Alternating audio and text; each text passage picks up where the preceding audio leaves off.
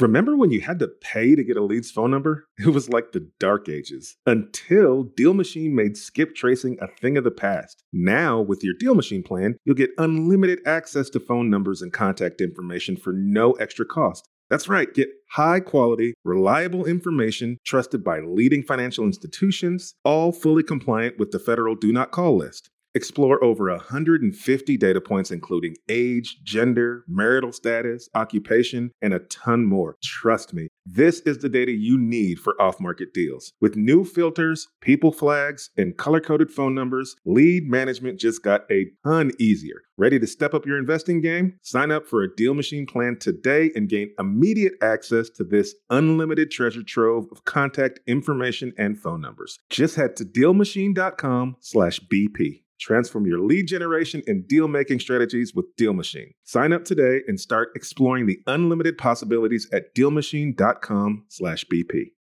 Buy low, sell high. Very easy to say, but not always so easy to do. For example, high interest rates are hurting the real estate market right now. Demand is dropping, and prices in a lot of markets are falling, even for many of the best assets. So it's no wonder the Fundrise flagship fund plans to go on a buying spree, expanding its billion dollar real estate portfolio over the next few months. You can add the Fundrise flagship fund to your portfolio in just minutes and with as little as $10 by visiting fundrise.com slash pockets. Carefully consider the investment objectives, risks, charges, and expenses of the Fundrise flagship fund before investing. This and other information can be found in the fund's prospectus at fundrise.com slash flagship. This is a paid advertisement. Top real estate investors love to talk about how they save so much on taxes. But how are they able to build rental property empires while skirting Uncle Sam? 1031 exchanges. 1031 exchanges allow you to defer capital gains taxes while you sell an investment property, exchanging your old property for a bigger, better one and avoiding the tax man while you do it. And that's where First American Exchange Company comes in. They're the leaders in 1031 exchanges. Whether you're a seasoned investor or just starting, First American Exchange can help you with simple rental property exchanges, complex commercial real estate investments, reverse exchanges, and more. Don't let your taxes eat into your profits. Visit First American Exchange Company at firstexchange.com or call them at 800 556 2520. That's firstexchange.com or 800 556 2520. Keep your money in your pocket and propel your portfolio further at firstexchange.com. First American Exchange Company does not provide tax or legal advice. Consult your financial, real estate, tax, or legal advisor about your circumstances. First American Exchange Company. Safe, smart, secure.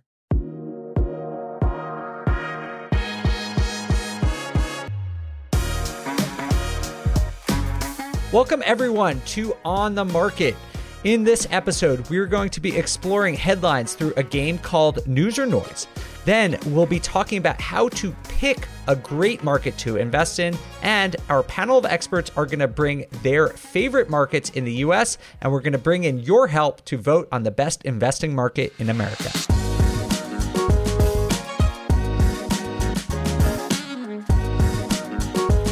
Okay, let's jump into our A block today, which is between the headlines. And just as a reminder for everyone, if you weren't here for the first show, you just need a reminder. This is where we break down this week's top stories in a fun and interesting way.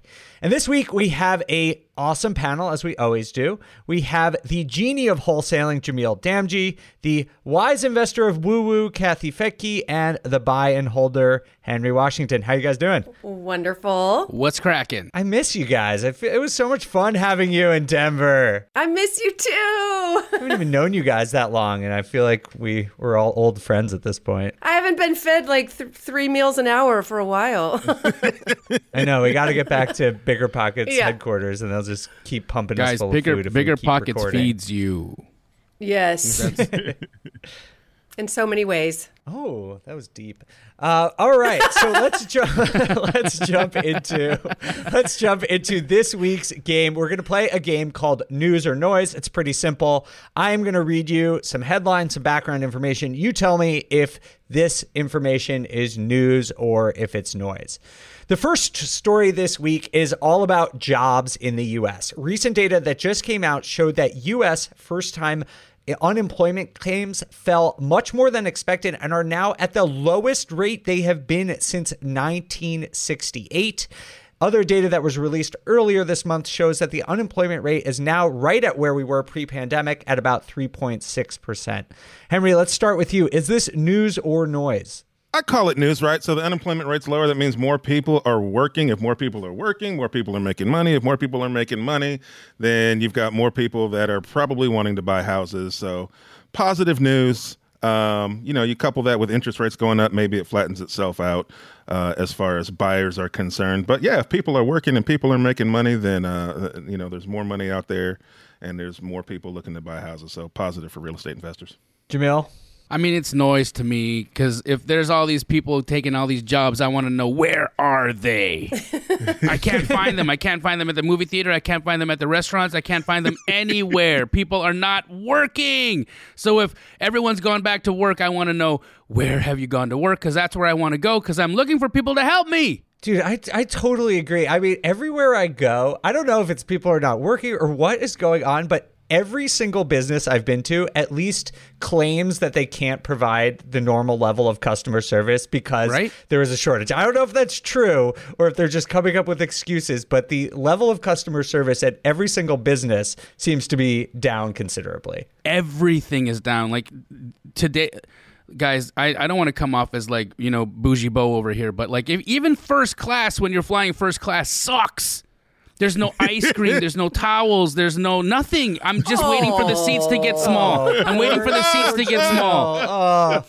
Oh, oh, oh, that's so sad. You and your your champagne worries. Oh, Got to get a private jet. All right, Kathy, what do you think about the jobs report? News or noise? Yeah, I think it's definitely news. We are in a very strange time where there's we just came out of this crazy one year or one month recession, whatever it was. It was it was a scary time in March of 2020, and here we are already recovered for the most part and with 11 over 11 million job openings that is news. And and so yeah where are these people? And that's the big question. Are are there so many people retiring? Did people decide staying at home was really a kind of a cool thing and it's not mandated but i like it.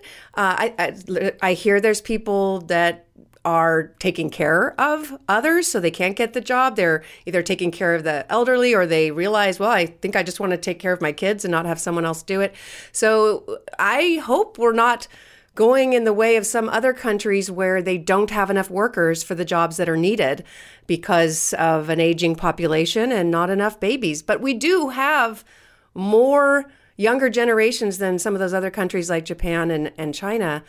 But uh, it does feel that way. Like, where are the workers? Look, Jamil. Jamil needs his towels, right? Like absolutely. okay, let's not let's let's not focus on that. Okay, let's um, let's let's just go back to the movie theater. Okay. No, everyone go have more babies so Jamil yes. can get his towel in first Look, class. everybody's in their first thirty days of orientation. They'll show up in about a month. It's fine. you know, and what's interesting, my my nephew, who is uh, you know classic uh, Gen Zer, he's like, oh yeah, Auntie. Uh, a bunch of my friends have like three jobs, three full time jobs. They work like three hours at each. And uh, so if that's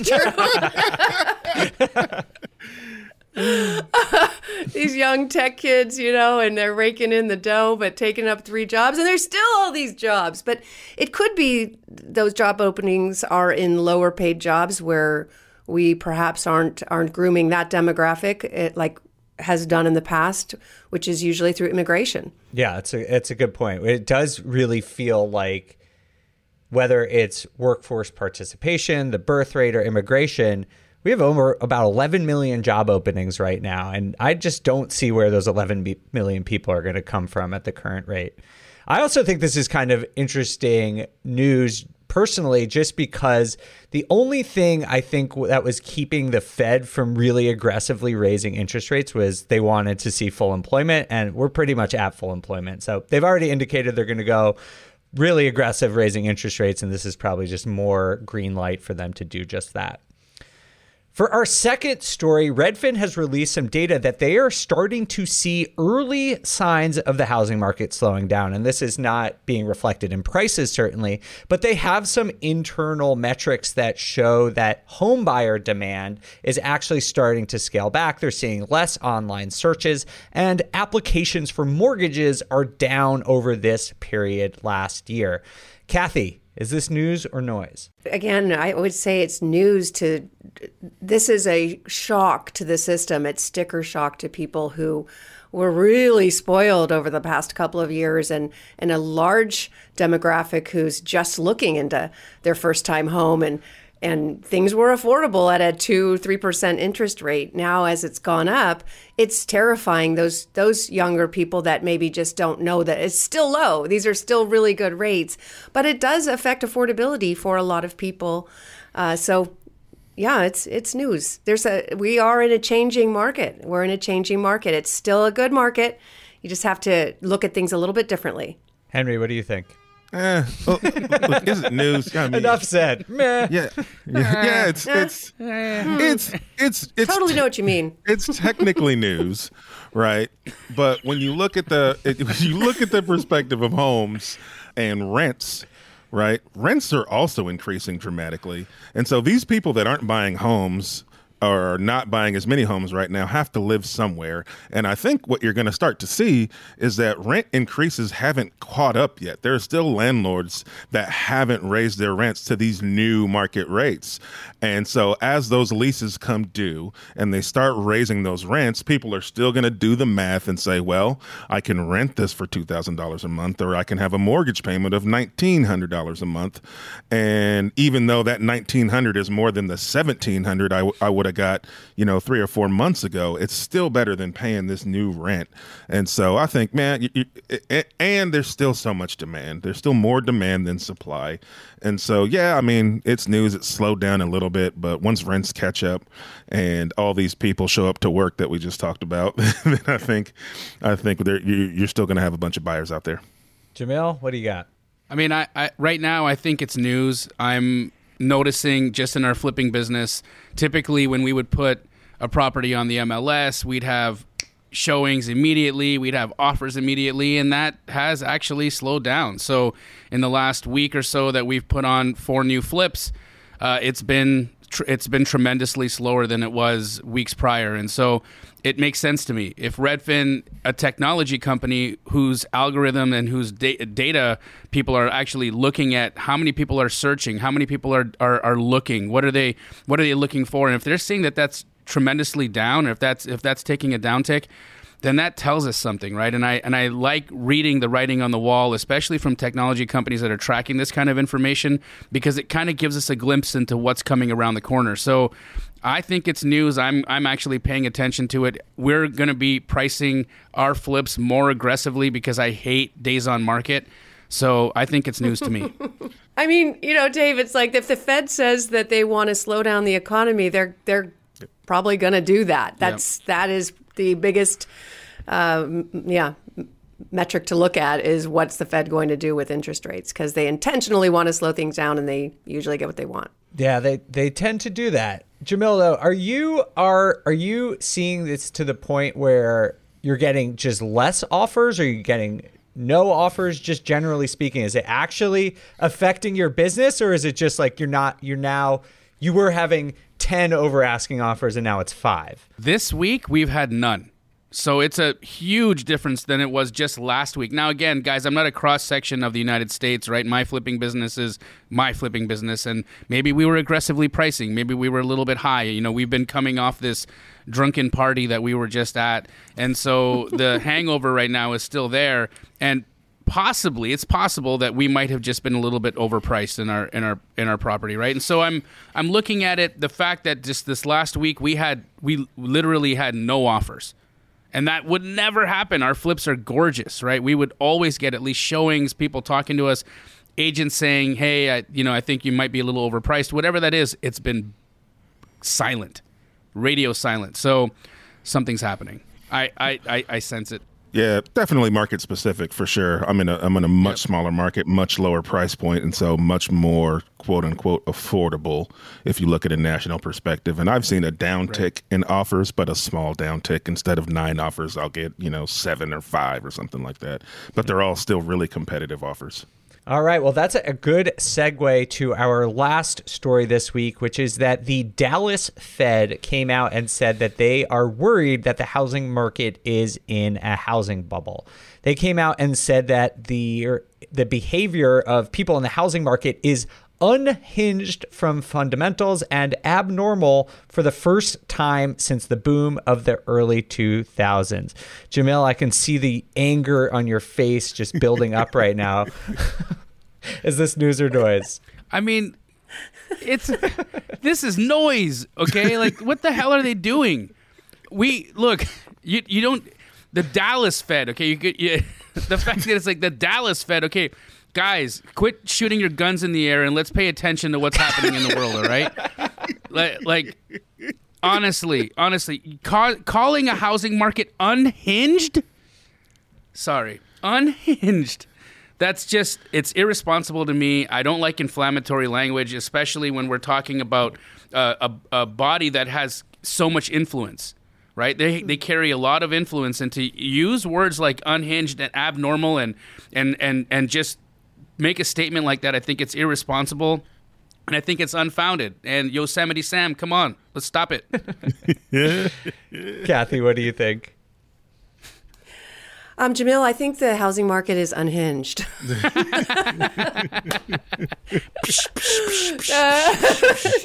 no, I really do. Uh, it's an incredibly unhealthy housing market. It has. I, I mean, we just look at certain areas like Phoenix. What rents went up? How much? Like I mean, It's like 30%. 30 or 40%. 40, 30%. In Boise, in Austin, home prices went up 50%. That's not healthy. Uh, that's not good. Now, as investors, sure, who doesn't want to make a lot of money?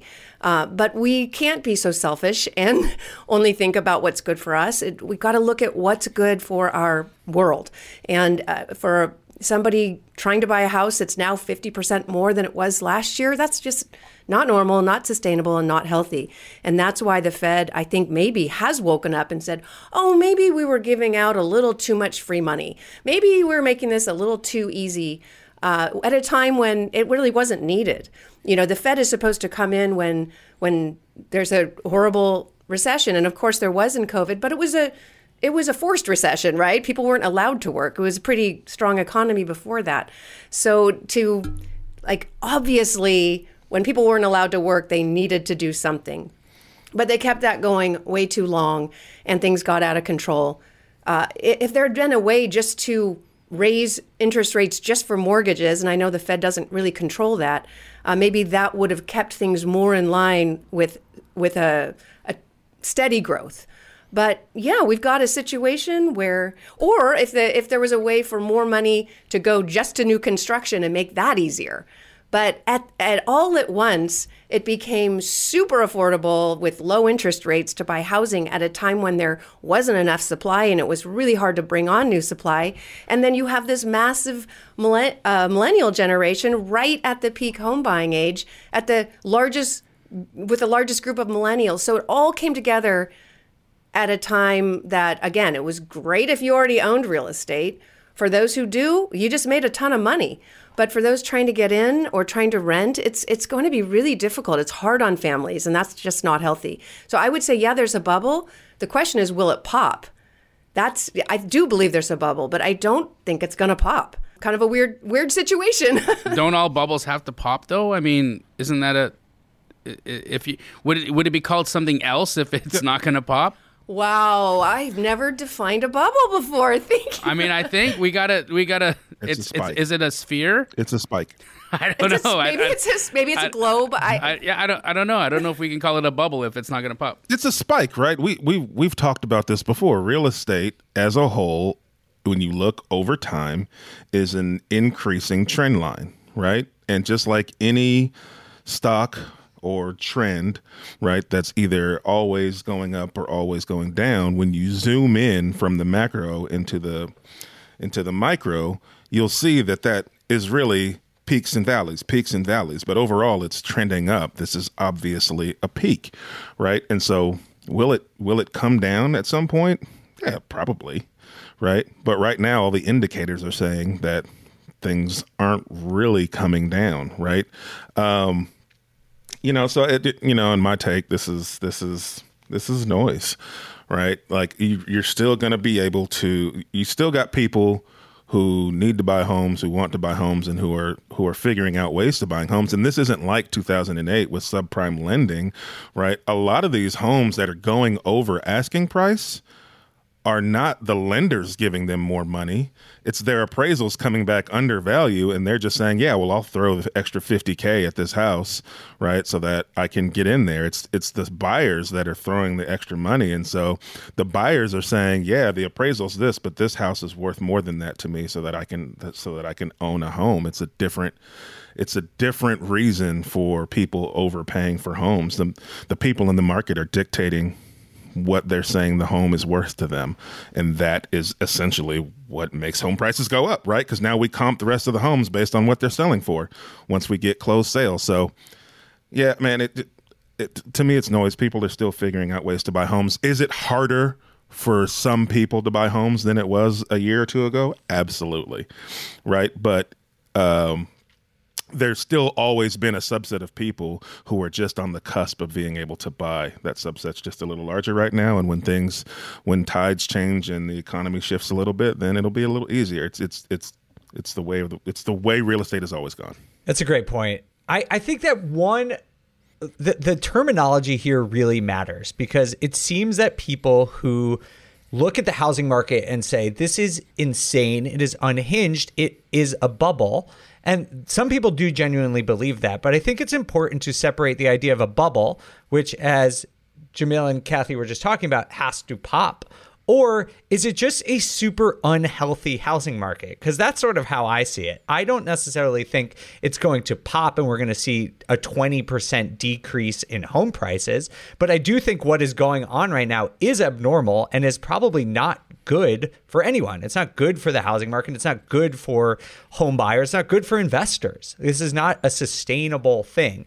And personally, I think we'll see housing prices go down in the next few years at some point, but not to pre pandemic levels. Like, I don't think this is going to pop in that sort of way. I think we'll right. see it go down 5%, maybe 10% at the very most. And in my mind, that's not a bubble. That is a normal economic cycle where asset prices do go down. But that's just me. Kathy, what do you think about that? When you say it's when you think it's a bubble and it's unhinged, do you think we're going to see like a huge retraction in prices at some point? Well, I just want to say to Jamil, you must not have been very good at at chewing gum, like bubble gum, where you you get really good at practicing blowing bubbles that don't pop, right? no, I do think that that this is inflated, uh, but it I I think it will depending on what the Fed does. Hey, it all comes down to what the Fed does.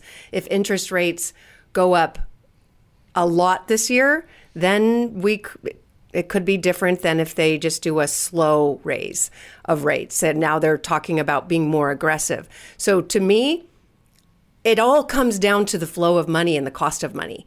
And that's a gift it's a gift from the Federal Reserve. I don't think too many of us could just go out and buy a house with all cash. Some can, most people can't. Uh, so it all depends on your access to money and the flow of money, and the Fed controls that, the central bank.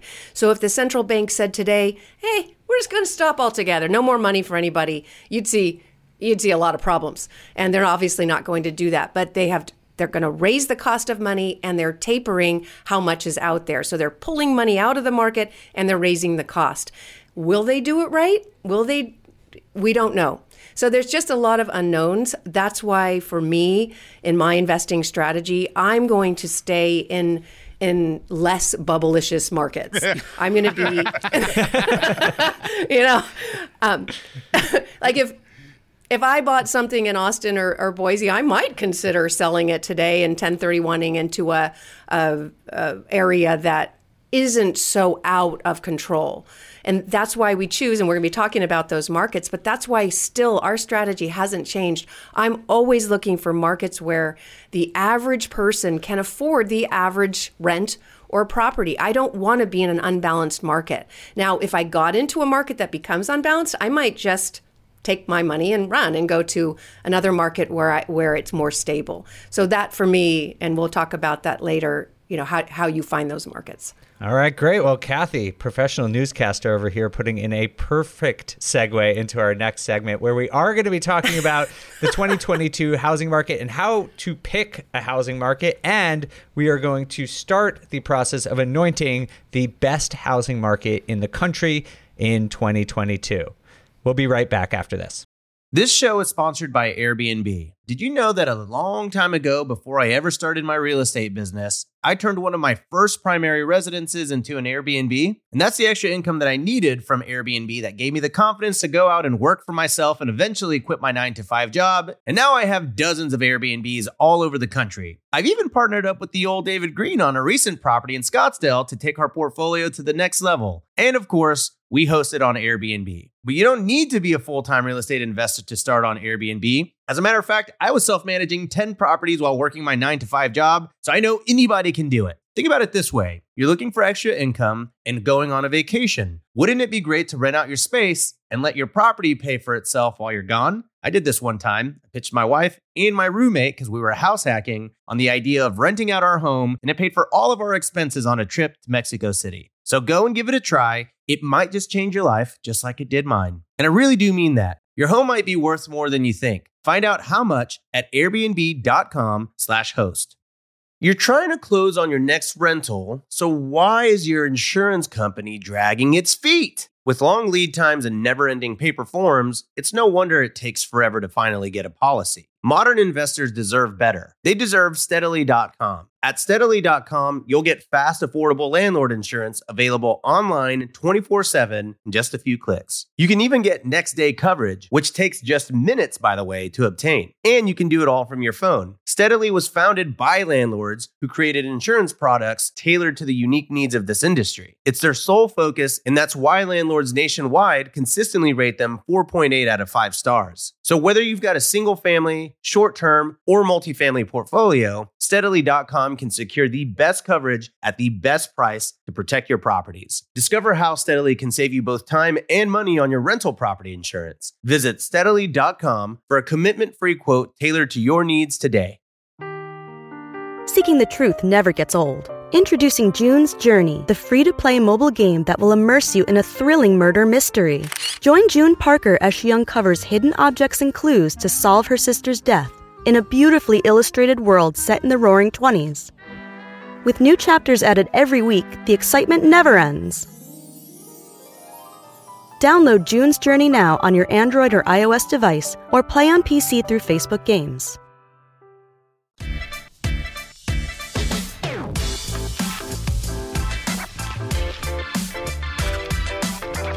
Welcome back, everyone.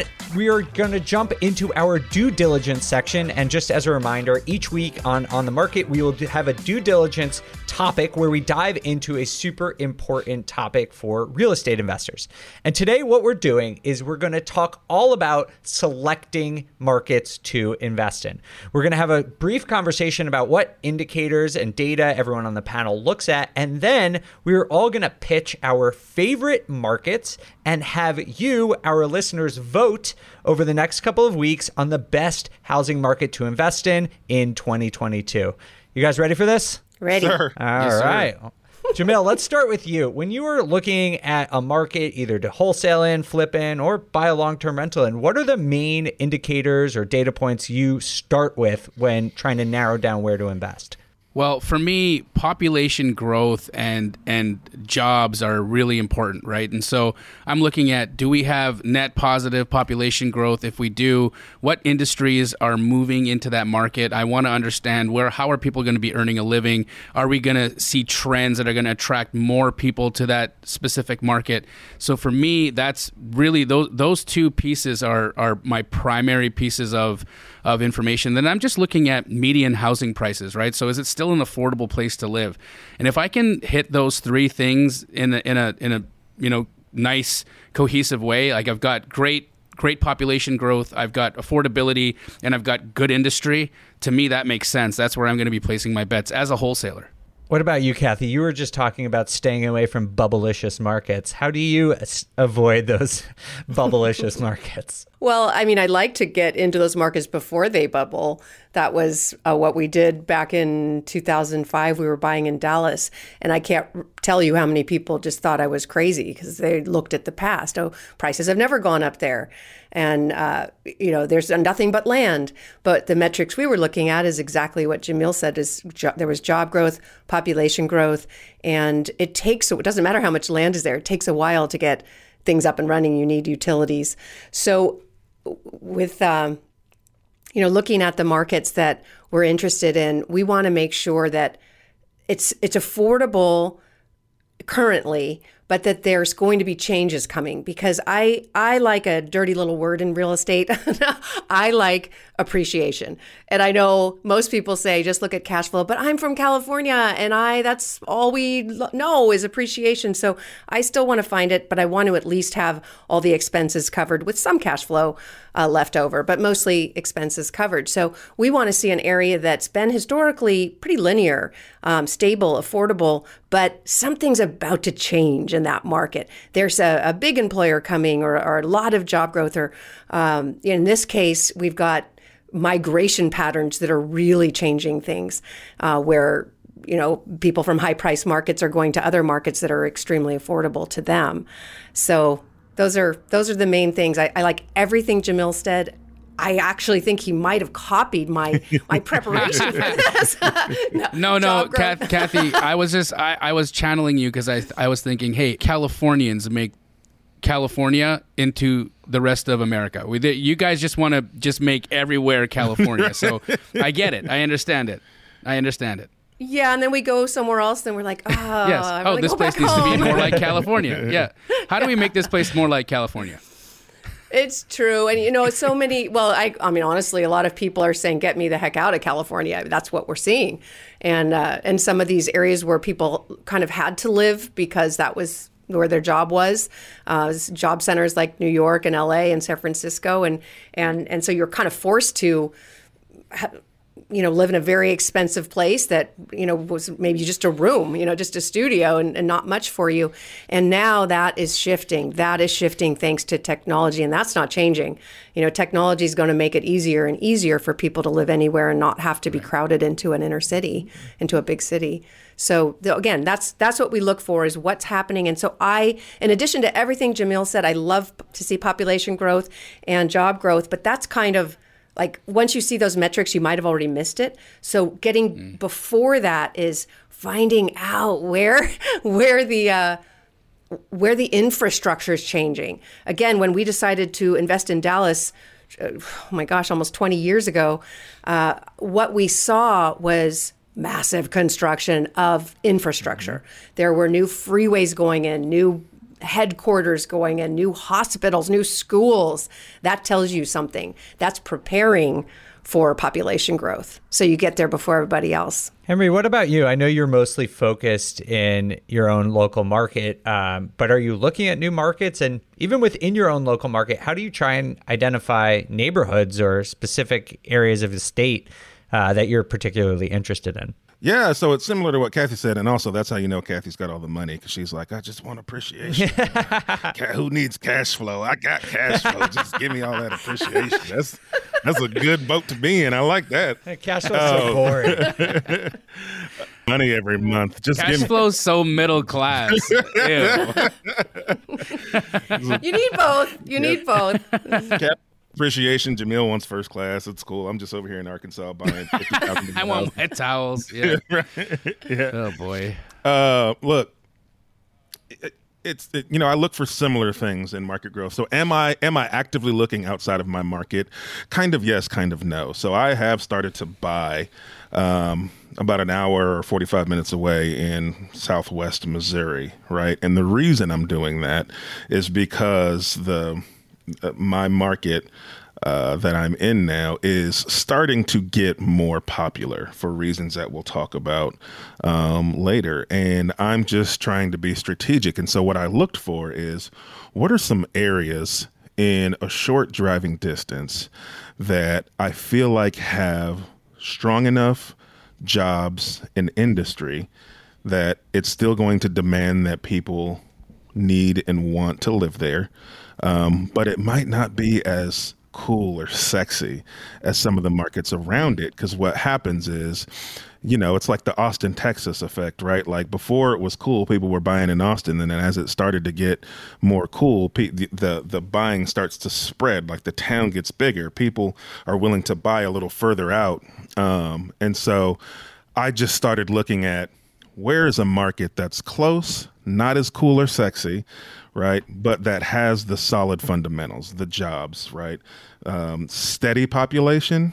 You know, it doesn't have to be massive growth. It, it, as long as it's steady and the jobs are jobs that aren't going anywhere. So I love what they said about about what Kathy and Jamil said about looking at looking at jobs in industry. Um, what I like to look for is yes, what jobs are what industry is there, and then what what types of industry is it? Because I really like industry that is definitely not going anywhere or growing. So, like, if you've got tech companies, that's amazing, right? Because then your workforce moving in is going to be younger, um, and we all know that technology is is it's not going it's just improving right? And so um, i also like healthcare right? And i like the mix of both. So i like biotech right? Where you, you get a mix of the technology and the healthcare.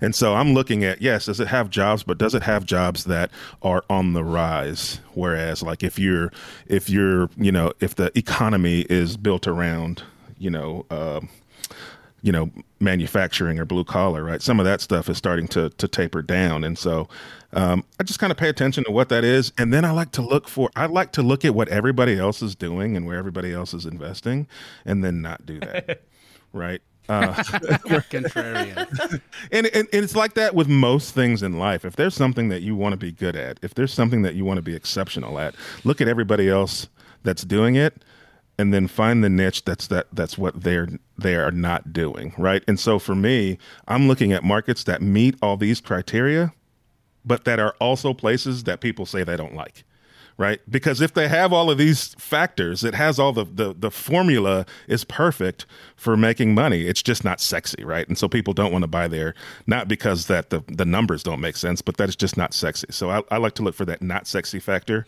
with all of the right metrics as well. Henry, where do you find this data? Is there any one source, or how do could people listening to this follow in your footsteps and look for that type of information? Yeah, I absolutely use this super ninja tool. Um, mm. the internet and Google. Tell me more. no, but in all in, in all in all seriousness, um, it just takes a little legwork, right? And we can't trust every internet source that we find. Um, but when you look at so when I'm doing research, I'm typically looking at three or four you know different articles speaking about the same thing right? And then i figure the truth is somewhere in the middle. And then if you take that and you couple it with a trusted source, right, you can pretty easily get on BiggerPockets, right, and hop in the forums and do some searches and find out, you know, similar similar things that actual investors in the market are saying or connect with somebody who's in that market that can verify some of this stuff. I think what happens is people just want to type it in Google, get an answer and be like, "Perfect, this is the word." And now I'm going to go throw hundreds of thousands of dollars at this market based on this. Like just do a little bit of extra research, right? If you can't find a viable source or if you don't trust the source that you're reading, BiggerPockets is a huge resource to find actual people doing deals in every market in the country. Just take the extra step to connect with somebody and try to verify some of your statistics, or spend a couple hundred dollars on a plane ticket and go. If you're going to spend thousands upon thousands of dollars buying property there, you can spend a couple hundred on a plane ticket to go there right? Mm. And research for yourself. People just, I don't know why people rule that out. And I only said a couple hundred dollars because we're probably going to fly coach and Jamil's going to fly first class. So He'll yeah. he'll spend like a thousand dollars. Henry, don't don't front, man. You don't fly coach. well, I can't I can't fit in coach, so I don't, have, I don't have an option. I am coach, so I have to fly I, first you know, class. Henry, I love that advice about uh, going and visiting a market because I am doing that right now. The reason I am in this beautiful hotel room, uh, as you can see in my background, if you're watching this on YouTube, is because I'm in Central Texas, going to look at a couple different markets to drive around, and I flew here, and there were no towels, and there was no ice cream, and it was very disappointing because I was in the last row of the plane in the middle seat, crunched between two people, and It was not very enjoyable, but very worth the money to come here and see this for myself. I'm the guy you get stuck next to in coach. We'd have a great time. All right, before we go into our pitch, where I want to hear what you guys think are the best markets in the country, Jamil or Kathy, do you guys have any other thoughts on where our listeners can find good data or any tips on doing research on good markets? I like the the data that Redfin's releasing. I mean, I think that they're paying a lot of attention to what's going on. I've been I've been uh, reading the Wall Street Journal as well.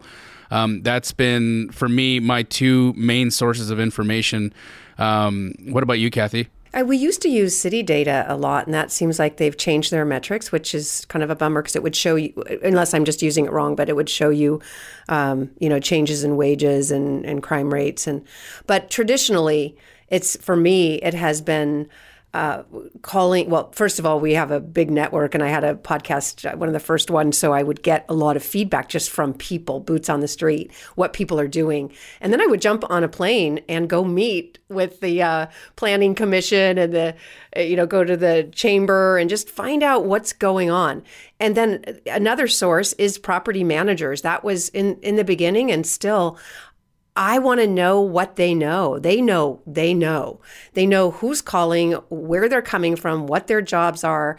And it was always, I would, when I went to a city, I would meet with 10 property managers to find out. And they would show me maps and they'd say, Yeah, we're getting calls from here. I don't know why. And then I'd look into it. Oh, oh, there's like this big job, you know, this, you know, company moving in there or whatever. It's an amazing tip. Property managers are a huge source of like an underrated source of information, and I think another underrated source of information are title companies. Mm. They're do they're doing all of the closings. Yes. For all of the things that are happening. Really good tips. I'll also say, just as a reminder, if you didn't listen to the first episode, we did give away a ton of great data in our first ever data drop. You can go to biggerpockets.com slash data drop and check that out if you want to get more rent data. Uh, we have a lot of that on BiggerPockets. I also highly recommend uh, the Fred website. I don't know if you guys ever use that, but it's the Federal Reserve Bank of St. Louis. And they aggregate a lot of government data like uh, unemployment rates or uh, what Henry was talking about, looking what industries are growing and where jobs are. They have a lot of that kind of data. Um, it's all entirely free that you can get that there for yourself. Okay, so now that we have talked about what you guys look for in a market, I want to hear your best two markets in the US right now. I was very inspired by watching some March Madness over the last couple weeks and we're going to we're not going to do a 64 city tournament. I think that's a little too much. We're going to start at the Elite 8. So each of us are going to give two of our top markets and we're going to explain why you're each going to get let's say two minutes to pitch why the market you you like, um, and then we are going to take this all to social media, and you everyone who's listening here can vote on which matchup. You know, so we might have one of Henry's cities versus one of Kathy's, and you're going to be able to go on the BiggerPockets uh, Instagram and social media channels, and you'll be able to vote there. So, Henry, let's start with you. Pitch us your top market in the US for investors right now. Yeah, so I have selected two, but one of the the ones I'll talk about outside of my my home market is I like Cleveland. I like Cleveland, Ohio as an investor's market, right? So I talked a little bit about looking for industry, right? And what types of industry are there? I also talked about like looking for those metrics in areas where people think it's unsexy, right? Um, you know, if, if it's a if it's a sexy part of the world and it has all these metrics, most everybody's seen it, right? But sometimes just the fact that it's a cold place or a place that like has sports curses, like Cleveland, like people people just kind of tune out to to to how amazing of an investment market it can be. And so the things I love about Cleveland, right? What I look for in a market is like I want to grow and scale my portfolio. It's easier to grow and scale your portfolio when your median home price is on the lower end of the national scale. So in Cleveland, you're at $115,000 right now for a median home price, right? And it's it's the 34th largest metropolitan area in the US, but you're still at about 115,000 as a median home price. That's amazing, but if you look at the rents, rents average rents are at $1,000, 1050 a month that's insane, man. That's really, really good cash on cash return if you can buy the right house, right? And so, with it being such a large metropolitan area, you start to look at the jobs. What are the jobs? What's keeping people there? You look at technology, right? So they're big in biotech, they're big in fuel cell research. They've got a NASA research center, they've got the Cleveland Clinic. Like healthcare's massive there. Tons of hospitals, tons of schools, right? This is industry that's not going anywhere, right? So you're always going to have jobs. You've got a huge traveling nurse population. That's great for short term rentals. Um, and then you've got your home values are increasing. They're up 23%, but your your your your your your price to enter is still fairly low, and so that number isn't too intimidating. And then 50% of the population rents. 50% rents. So it just it just seems like a great market if you're a new real estate investor, right? Where you want to buy something where you feel like you're not priced out of that market, but you want your money to be safe because you feel like people are going to continue to live and work and travel to that area, then I think what a, what a great market to get started in. All right, I like it. And one of the probably one of the cities in the few cities in the US where you can actually find deals that meet the 1% rule on the MLS. I mean, I mean there's probably a handful in the whole country, but Cleveland is definitely one of them. All right, Kathy, what is one of your two markets that you want to pitch to us? You got 2 minutes on the clock. I'm going to see if you can guess, okay? All right, this city Ooh, this is fun. past San Francisco is the 15th largest. Uh, Redfin Data's migration tool shows that New York, DC, LA, and Chicago metros are l- searching the most in, to, to migrate to this area. Uh, it has high paying financial jobs. And job growth is expected to be 45% over the next 10 years. Very landlord friendly and affordable, mm, relatively speaking, especially for people looking from New York and DC and so forth. Uh, around 350,000 for a new home. Uh, with prices going up 26% last year. Rent growth has been around 10%, so not as massive as other areas, but that tells me there might be still some room for growth there. And a metro of 2.2. I'm going to give you some more.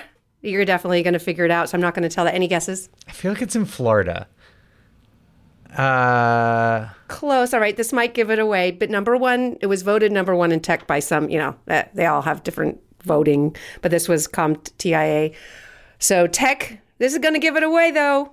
NASCAR, Charlotte. Charlotte. The amount of financial jobs, like you said, is unbelievable. There's just so many big banks, insurance companies there, a lot of high paying jobs, and the whole state just seems to be on fire right now. You can't say on fire to it a Californian because that just scares us. Triggered. But um, I'm sorry. It's not it's not on fire. It's like a mudslide there. I mean, oh gosh, what do you oh, Oh, it's like high tax. I mean, no. I'm from California. I'm from California. I can make these jokes. That was Okay. just a tsunami of distaste. well, I'm going to go full sex and uh, bubblegum here um, because for me, as a wholesaler, I'm looking for flipping activity. I'm looking for appreciation. I'm looking for population growth. I'm looking for um, you know strong jobs. I'm looking for uh, a lot of Californians moving there uh, because again um, for for what we do as wholesalers, we're typically looking for opportunity for fix and flip activity. And so my number one pick and and the reason for it is because population growth 2.79%. We've got a median household income of $102,876. I mean, people there are rich. Um, not only that, but you know, year over year, the rent growth was the highest in the nation, and we're seeing incredible, incredible, incredible just growth in terms of uh, jobs and, and different industry going there. It's the 48th best city to flip in, and it's going to be none other than sexy, sexy, sexy Austin, Texas. Oh, going with the high price market. You know, I am sitting in Austin, Texas Yep. right now. And just last night, I went out And you, to, and you love it. I, it's awesome. I went out to the South Congress neighborhood, which is that like really iconic strip. And I've been there like six years ago and it was already cool. There's a lot going on. But I went out there last night just walking around and I saw, I think, two Ferraris, a Lamborghini, and like a Bugatti. And it's like, wait, since when did Austin become Miami Beach? You know, it's like this really incredible place. There's just so much money flying around here. It's insane. It really is. Yeah, and I just want to go back to that. Like, um, oh, I'm sorry, I'm taking Jamil's spot, but I just got to. No, you're good.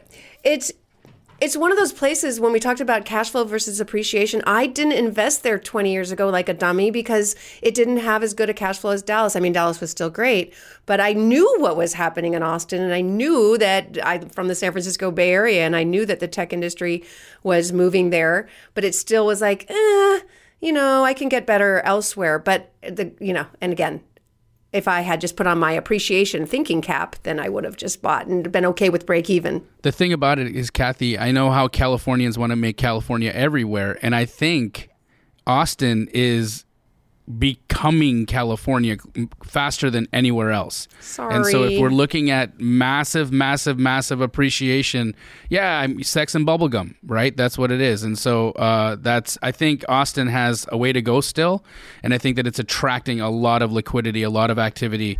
So I'm really bullish on it. I'm not saying for the long term. I'm saying for the next year. That's where we're paying a lot of attention. Yeah, and the slogan is keep Austin weird, right? So it's like California's going to totally help you with that. Correct. Yeah, that's why we called you the wise woo woo investor, Kathy. thank you. Thank you. All right, so for my first one, I am going to Florida. Uh, it is a market that saw 28% year over year growth and 30% year over year rent growth, and that is none other than Tampa, Florida. I've been saying this for a while. I think Tampa is going to be the fastest growing market for 2022. And one of the things I really like about Tampa is that although the rent to price ratio in the city is about 0.6 and I'm rounding there, you still can find some decently cash flowing deals in Tampa. And I think that there's huge appreciation prospects because you're seeing tech companies move in. There's a huge healthcare presence. Henry was talking a lot about this, but Pfizer just uh, brought in a new office there. Johnson and Johnson, Bristol Myers Squibb have have good ones, and there's something to say about good weather. Like people love the beach and they want to be close to to good amenities. Um, I think that's why we're seeing uh, Florida blow up so right now. And I'll just add two other things that I really like about Tampa. One, people seem to love the no income tax states right now. That's Florida, Texas, Washington also, but Florida and Texas, you see a lot of companies moving there for this reason, and I think um, that's gonna to help. Uh, Tampa.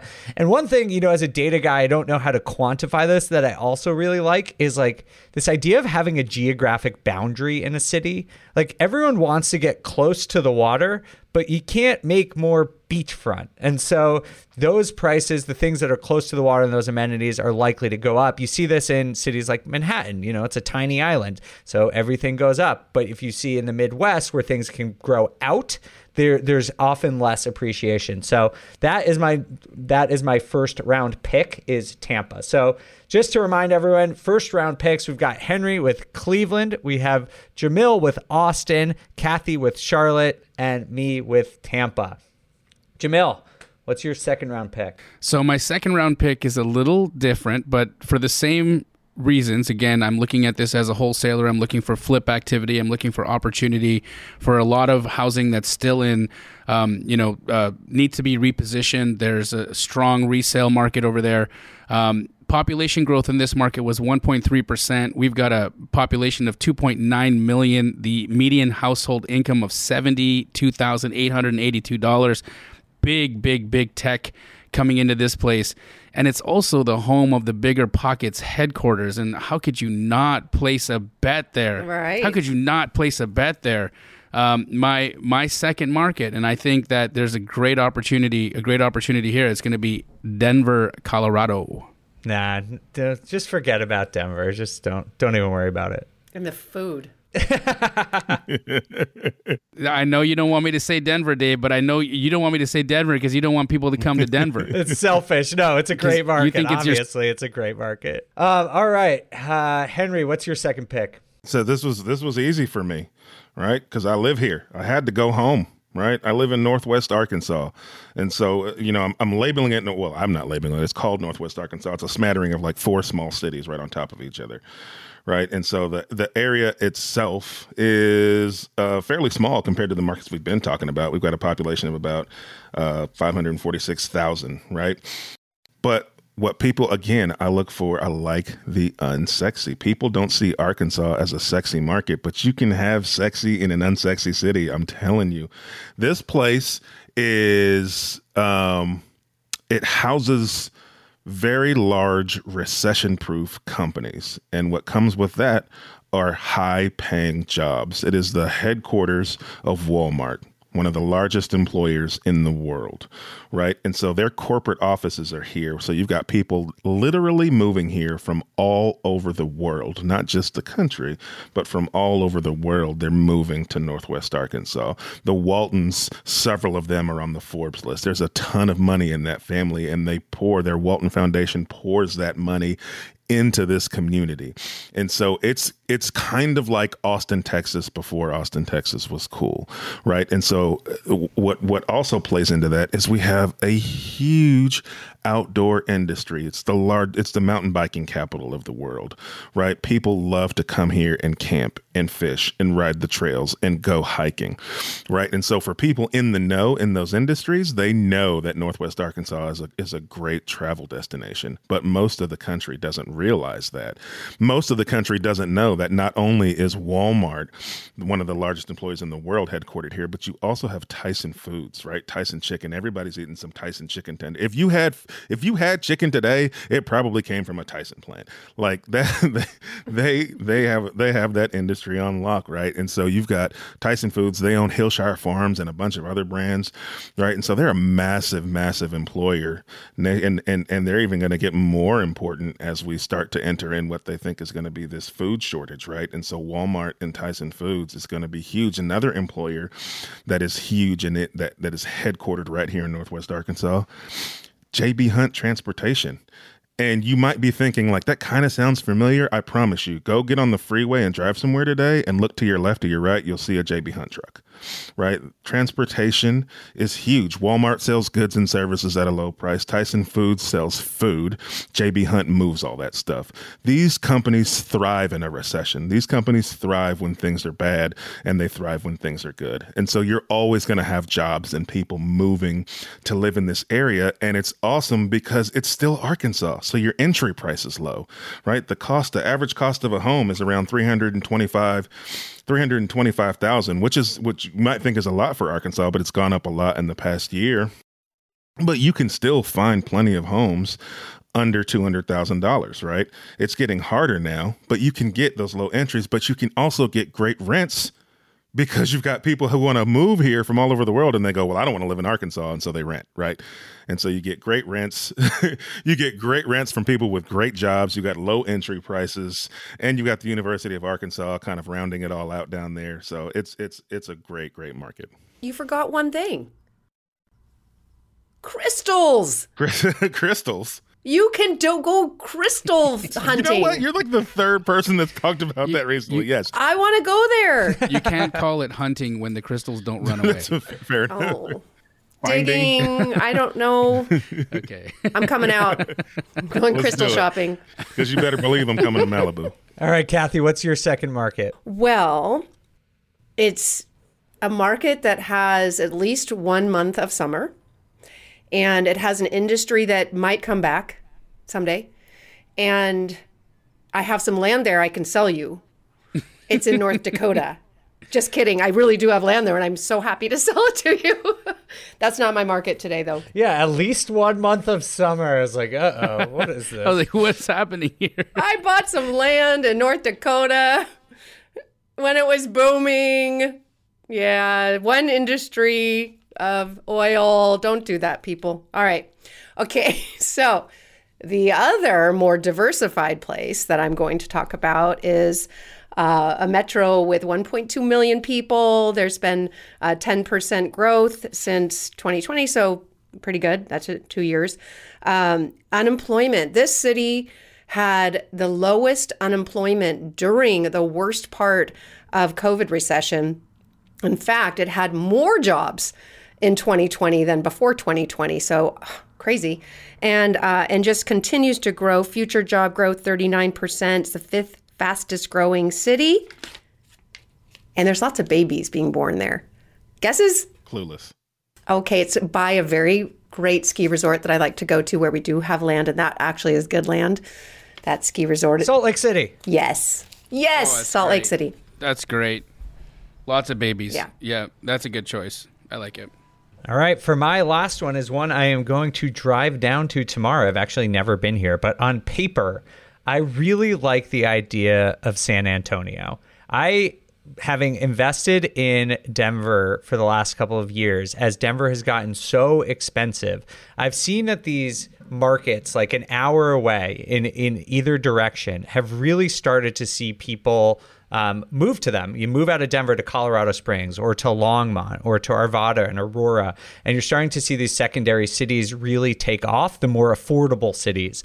And I think with the expansion of work from home, we're going to start to see that. And as Austin just gets so expensive, San Antonio has a lot to offer and it's still really affordable. The median home price is only just above 300,000 right now, and rents really haven't caught up yet. So I think a lot of people are ignoring it because you're not seeing great cash flow, but I think as Kathy was saying, you want to get somewhere a little bit before it starts to pop. And I think San Antonio, it might be a little bit riskier um, because it's not as developed of a market. It is the eighth biggest city in the country though. It's a big market, but from an investing perspective, you haven't seen the economic growth that you see in a lot of the other cities that we've talked about so far. But you're starting to see tech companies move there. And one of the things I really like about it is that over the last two years, San Antonio has seen a 24% increase in tech worker migration. And that's one of those let's- types of things I look at for a lead indicator that might lead to future economic growth. So I'll report back to you guys after I go visit it tomorrow. But uh, I'm really big on San Antonio on paper.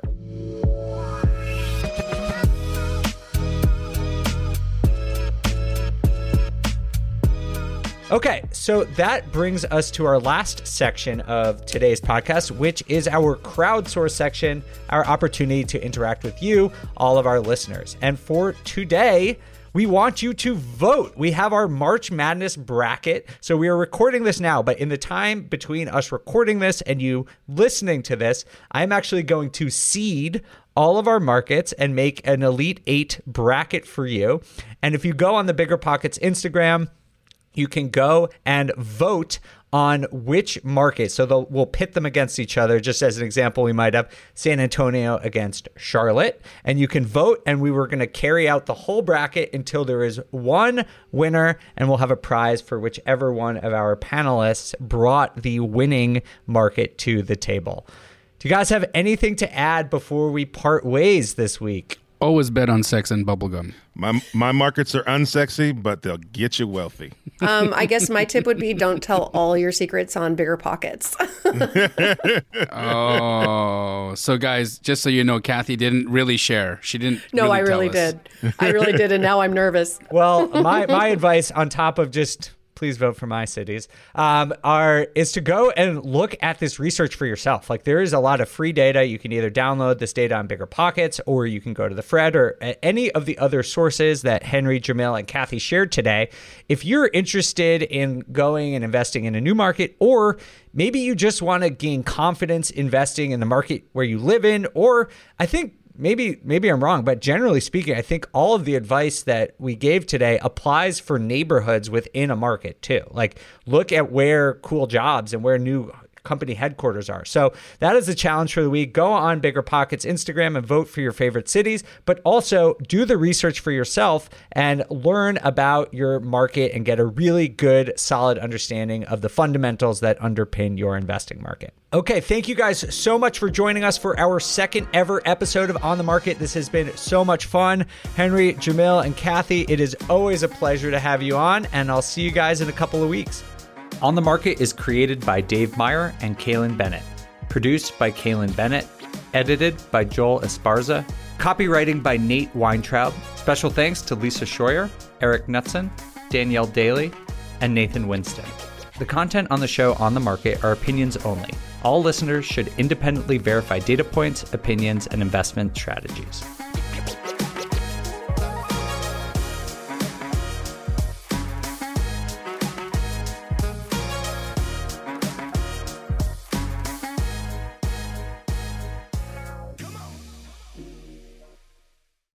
Investing in small multifamily properties is probably the most popular niche in the entire BiggerPockets community, and there's a good reason for that. You can put as little as 3.5% down and own up to four units. So just think about that for a second. You can house hack where you live in one of the units, but in addition to having a place to live, you still have three different groups of tenants helping to pay down your mortgage each month. You have four kitchens and bathrooms that you could add value to to build equity. You could also turn one or more of the properties into a short term rental or a medium term rental. And all this, what I'm describing here, is just one transaction. But of course, the question is where do you find one of these small multifamily properties that you can afford? Which markets and which deals are best for you? How about after you close? How do you manage it, optimize it, keep scaling and living your life without being tied down by four leaky toilets or four fussy tenants? These are all great questions. And luckily for you, they're going to be answered in the upcoming Small Multifamily Bootcamp with Chris Lopez and Leka Devatha. So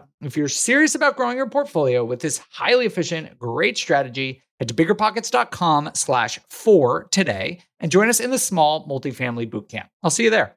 The content of this podcast is for informational purposes only. Past performance is not indicative of future results, and all hosts and participant opinions are their own. Investments in any asset, real estate included, involves risk. Use your best judgment and consult with qualified advisors before investing. Only risk capital you can afford to lose. BiggerPockets LLC disclaims all liability for direct, indirect, consequential, or other damages arising from reliance upon information presented in this podcast.